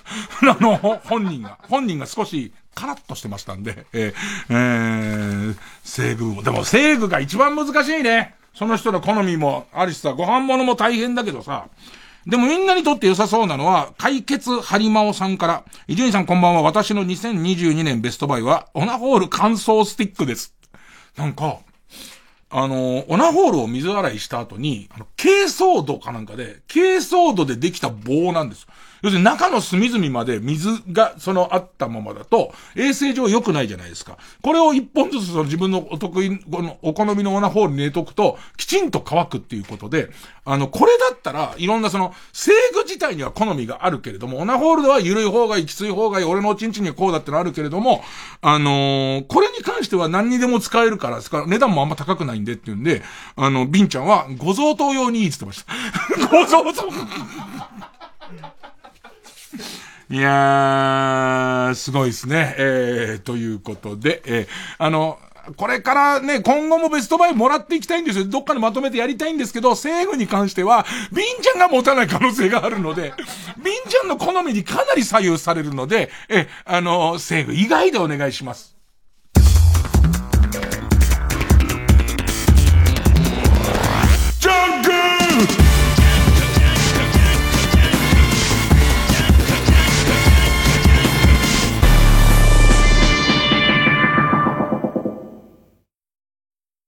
TBS アナウンサーの日々真央子です。地球温暖化や気候変動を抑えるためには、社会全体が協力して脱炭素を実現していかなければなりません。TBS では2023年度に放送センターなど主な施設のカーボンニュートラルを達成します。さらに、水素で動く世界初の中継車、地球を笑顔にする車を導入するなど、CO2 排出の削減に取り組んでいきます。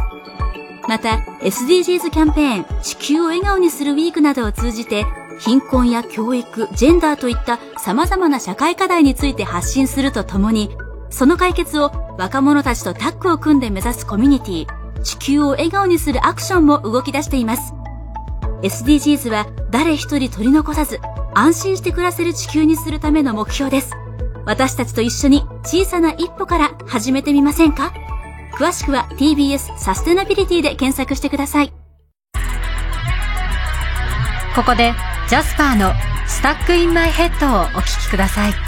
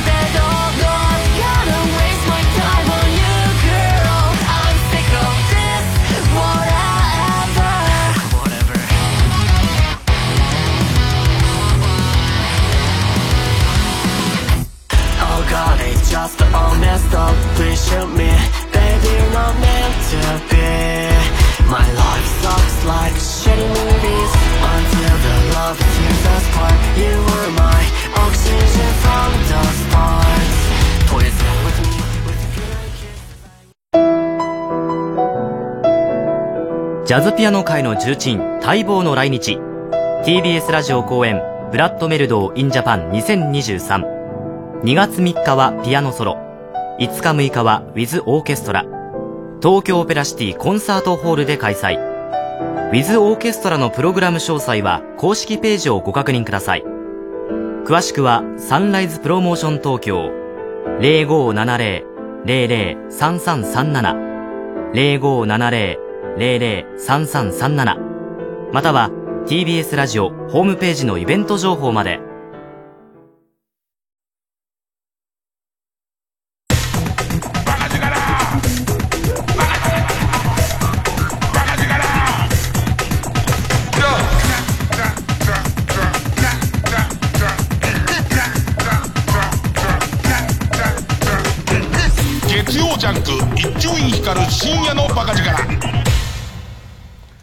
なんかさ、あのー今ふっと思ったんだけどさ、ガラスの向こうのスタッフを見てさ、で、金子ディレクターがさ、C、CM 終わると同時にさ、こう、Q を振るうんだけどさ、今の番組、この番組と同じコンビでよくさようなら円楽作れたな。そこそこ評判良かったけど、金子、金子 D 移住院コンビで、ね、さようなら三遊亭円楽、六代目三遊亭円楽を作って、一週間も経たないうちに、スタッフが尿道に、尿道に器具を入れるのには抵抗があるみたいな番組。両方作れんだな、お前。えー、さあ、ベストネタということでいきたいと思いますが、これは自分はそんなに覚えてなかったんで、スタッフからリスナーまでこの歌すげえ覚えてるっていう、あの歌はこう聞こえたらもうおしまいコーナーの、えー、ウルフルズの万歳ネタ、ペンネームエゾヒツジさん他です。聞いてください。ペンネーム極東ベイクライト元歌。ウルフルズ、万歳好きでよかったのこの部分。イエーイ君を好きでよかったイエーイ。耳鼻科混んでなかった。そんなに？そんなにいけるの？これはなんか、試しにスタッフの好きなやつでなんかある歌相当みんな書いてて、俺は今聞くとめちゃめちゃ面白いけど、あんま覚えてなくて、えー、もう一個いきます。えー、ペンネーム五平餅食べたいさん、えー、バカヒロさん、これまた、えーっと、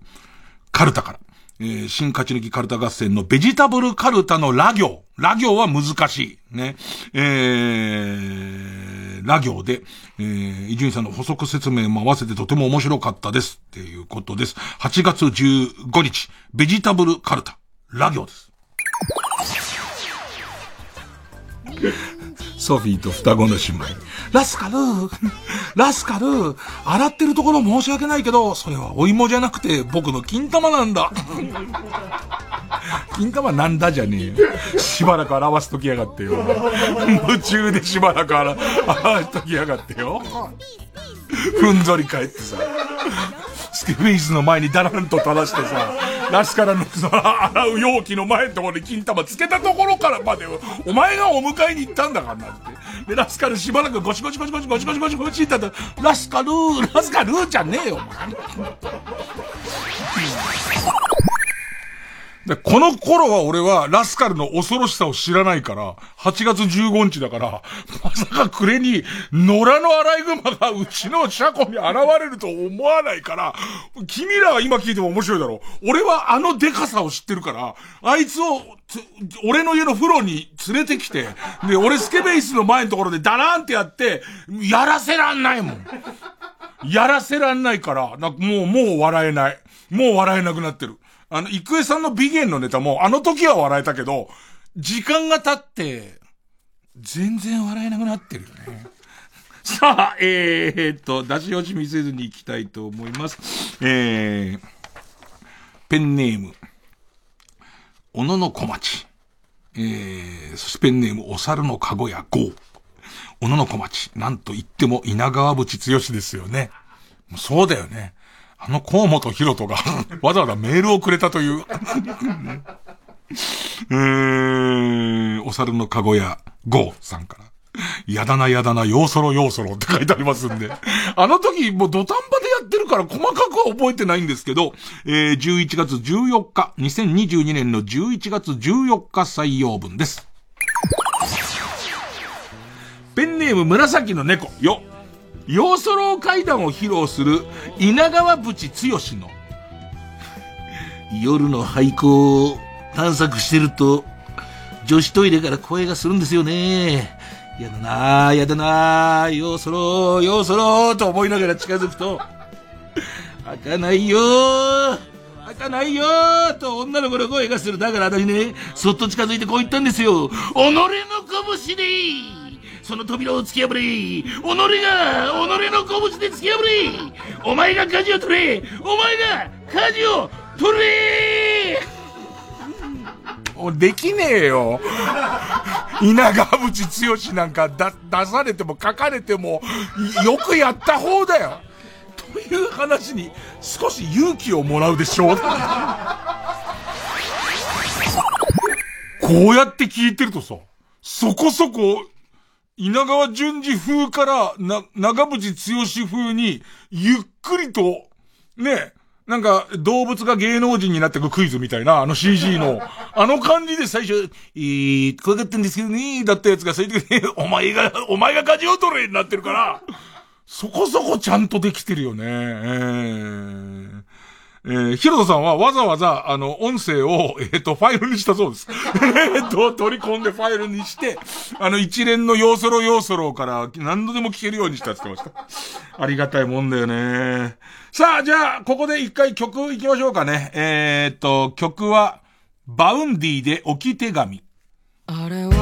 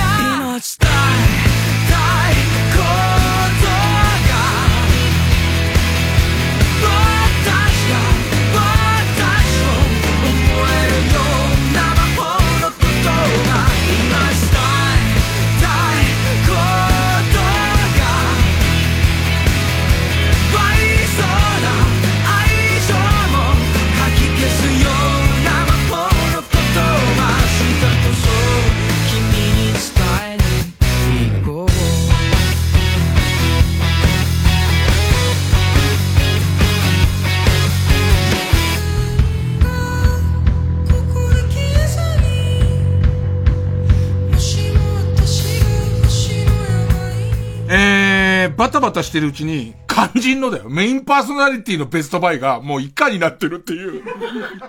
ベスト3残してんだよね。えー、伊集院光の、えー、買った2022年ベストバイ。こちらです。スポーツ部門、プロ野球観戦。もうね、プロ野球観戦は超当たり年で、その、佐々木朗希投手の完全試合を生で見て、で、最後は、えー、村上選手の56号の新記録を見てみたいな。で、これは両方ともこの前に座ってる河野和夫と言ってるので、ちょっとその河野和夫の引きも相当強かったかな。この二つ持ってるおかげで、プロ野球関連の番組に結構、あのー、呼んでもらうみたいな。チケット代、あの割とこう、自分でお金出してちゃんと実費でチケット買っていったんだけど、招待券とかじゃなくて、んよかったよ。すごいよかった。ねさあ、続いて。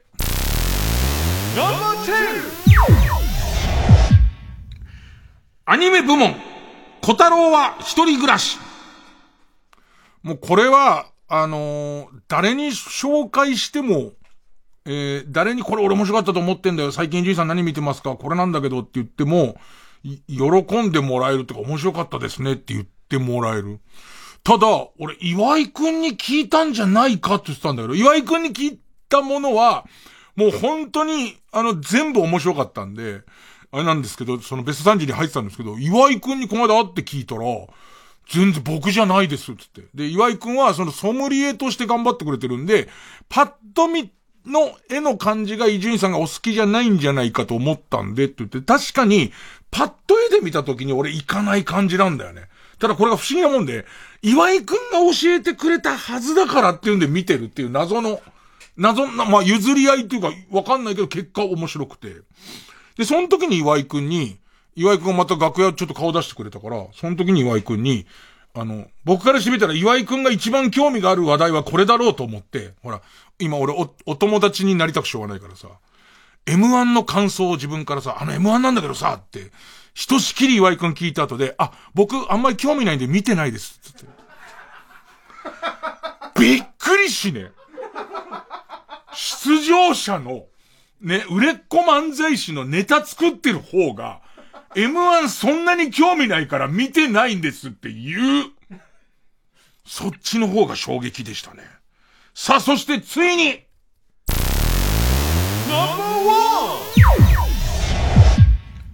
ファッション部門ダウンベスト急に入ってきたんですよ。あの、えー、取って付きのゴミ袋なんですけど、12月の30日に、えっと、新しいゴミ箱を買いまして、これがあの、取って付きのゴミ袋にあんま対応してないので、32位まで落ちました。はい。で、代わり29日にダウンベストを買ったんです。で、それがもう2950円のダウンベストを買ったんですけど、あの、今までダウンベストの意味がわかんなかったんですよ。何両、両腕は温めないって。その、お腹のとこは温めるのに、両腕は温めないことの意味、お腹のとこは、羽毛をね、ダックの、ダックの毛をむしって中にぶち込んでまでお腹を温めてるのに、腕はいいって何って思ってたんです。ところが、もう、五十肩のピークで、長い袖の、えっ、ー、と、上着が全く着れないんです。もうあれを着るぐらいだったら裸でいいっていうぐらい。あの、全く今まで着てた、割とちゃんとしたぴったりのサイズのジャンパーとか、それこそダウンとかを着ようとすると、右肩をこう、もう入れた時点で、もうここが決められちゃうんで、左肩は入れられないんですよ。ところが、ダウンベストは袖がないから、両方同時に入れることができて、こ、すごい、こういう発明だったんだと思って。もともとダウンジャケット着てる人は全員両肩が痛かったんだってことを俺は思い、思んばかることができずに、俺はダウンジャケット着てる人全員を何を中途半端なものを着てるんだって思ってきましたけど、それは僕の間違いでした。みんなは肩の痛みに耐えて、それでも段が取れるものとして、ダウンベストを、ね、ダウンベストを着ていたんだなって分かったら、もうその罪深さに、もう、感類でしたね。ということで、2022年のですね、えベストバイ1位はですね、ダウンベストです。急にダウンベストです。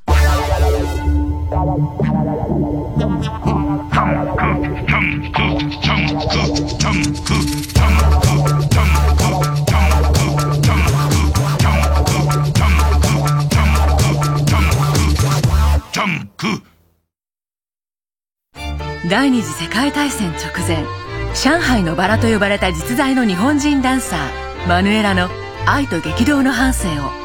音楽ダンス芝居で描く注目の舞台。パルコプロデュース2023マヌエラ。出演玉木亮。渡辺大パックン。宮崎修斗。宮川博ほか。TBS ラジオ公演で1月15日から池袋東京建物ブリリアホールで上演。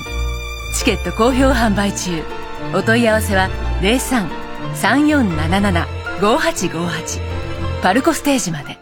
905FM954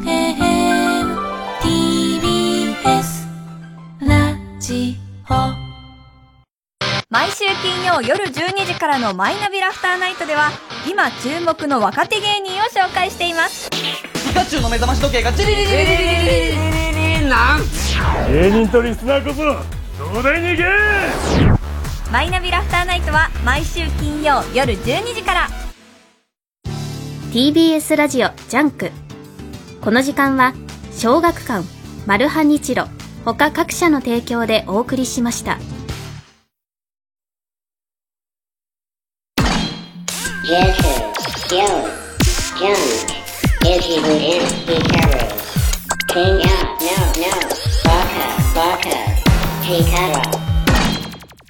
さあ、えー、ベストバイ続いては北あかりの目覚めさんから。私のベストバイは大森屋の、えー、海苔を食べましょう。森屋かな？海苔屋さんかな？大森屋の魅惑のふりかけエビイカです。消費、醤油ベースのふりかけなんですが、えー、まあ、いろいろ入ってうまいよって。じゃあちょっとその目の前のご飯に、もうたっぷりかけてたっぷり。たっぷりですね。はい。はい、わかりました。まあ、いわゆる小袋入りの、えっ、と、えーと、メーカー商品の、えーふりかけです。魅惑のふりかけエビイカなんですが。たっぷりかけます。特徴は、えっとね、あまあ、食べてもらったらわかると思うんだよな。食べてもらったら音でわかると思うんだけど。じゃあいただきます。はい。えー。んサクサク。小エビとイカ、海苔、青さ、鰹節の中にたくさん天かすが入ってる。いや、これはうまいって。これうまいよね。めちゃめちゃうまいよね。天かすとエビとイカ。ここれねれはうまい。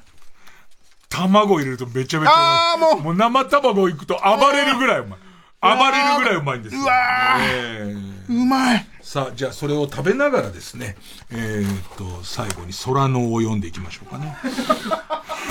ペンネームバレンティーノ・ロッシフミ。その昔私は自分の母親に超能力があると思っていました。というのも私がまだ小さかった頃、母は100発100中で地震の余地を言い当て、今から地震が来るから食器棚から離れて、などと言って、私を安全な場所に避難させていたからです。当時はもちろん緊急地震速報なんてものはなく、それなのに、それなのに、えー、大小問わず、えー、すべての地震をあまりにピタリと言い当てるので、えー、私はそんな母の能力が少し気持ち悪いとすら思っていました。ですが、この母の、今のと何卵割んなくていいんだけど。いや、せっかくだから、せっかくだから全然卵いってもバクバク食べて。えー、私はそんな母の能力が少し気味悪いとすら思っていました。ですが、この母の超能力、大人になって考えれば、単に普通の人が体感できる、えー、以前の揺れを母が先に少し感じ取っていただけのことだった。いわゆる初期微動ってやつが分かる人にはビリビリビリっていう、えー思うようになりました。あ、ごめんごめん、このこの。食べんのはいい。俺が食べてくれって言ったから。だけど、やっぱ卵入れたらやばい。あのさ、リスナーも忙しくなっちゃうから、どういう気持ちで聞いていいのかってなっちゃうから、ね。ちょっとマイク外してて、ね。えーえー母が先に感じ取っていただけのことだと思うようになりました。が、つい先日母親との会話の中で不意にこの話になり、いや、あの頃は本気で母さんに超能力があると信じてたよと私が言うと、母は何言ってんのあれはあなたが突然大きな栗の木の下でを歌うと必ず地震が来てたから、忙しい番組だな。ついさっきまでガラスの向こうのスタッフうまそうっていう顔してたじゃん。はあ。なんでも小学校に上がる前あたりまで私は地震が来る少し前に必ず突然大きな栗の木の下でを熱唱していたんだそうです。最初は単なる偶然だと思っていた母もあまりに同じことが繰り返されるため、私が大きな栗の木の下でを歌い始めると台所のガスを消し、私を安全な場所へ避難させていたんだそうです。あの頃は正直不気味で不気味で、あなたがいつ大きな栗の木の下でを歌うか、いつもヒヤヒヤしていました。そういう母は笑っていましたが、ちなみに私の記憶にこの部分は一切ありません。みんなおめでとうも言ってないけど、どんなお正月だったかな？また来週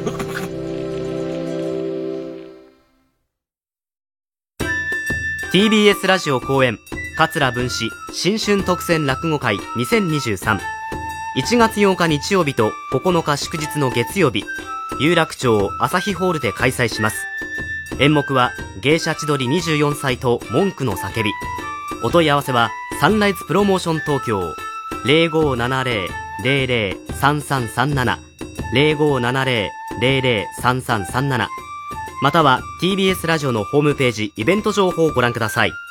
上方落語の顔桂文史で2023年の初払い。新春恒例の特選落語会をお見逃しなく。TBS ラジオ 90.5MHz 総合住宅展示場 TBS ハウジングであなたも夢を形にしませんか？3時です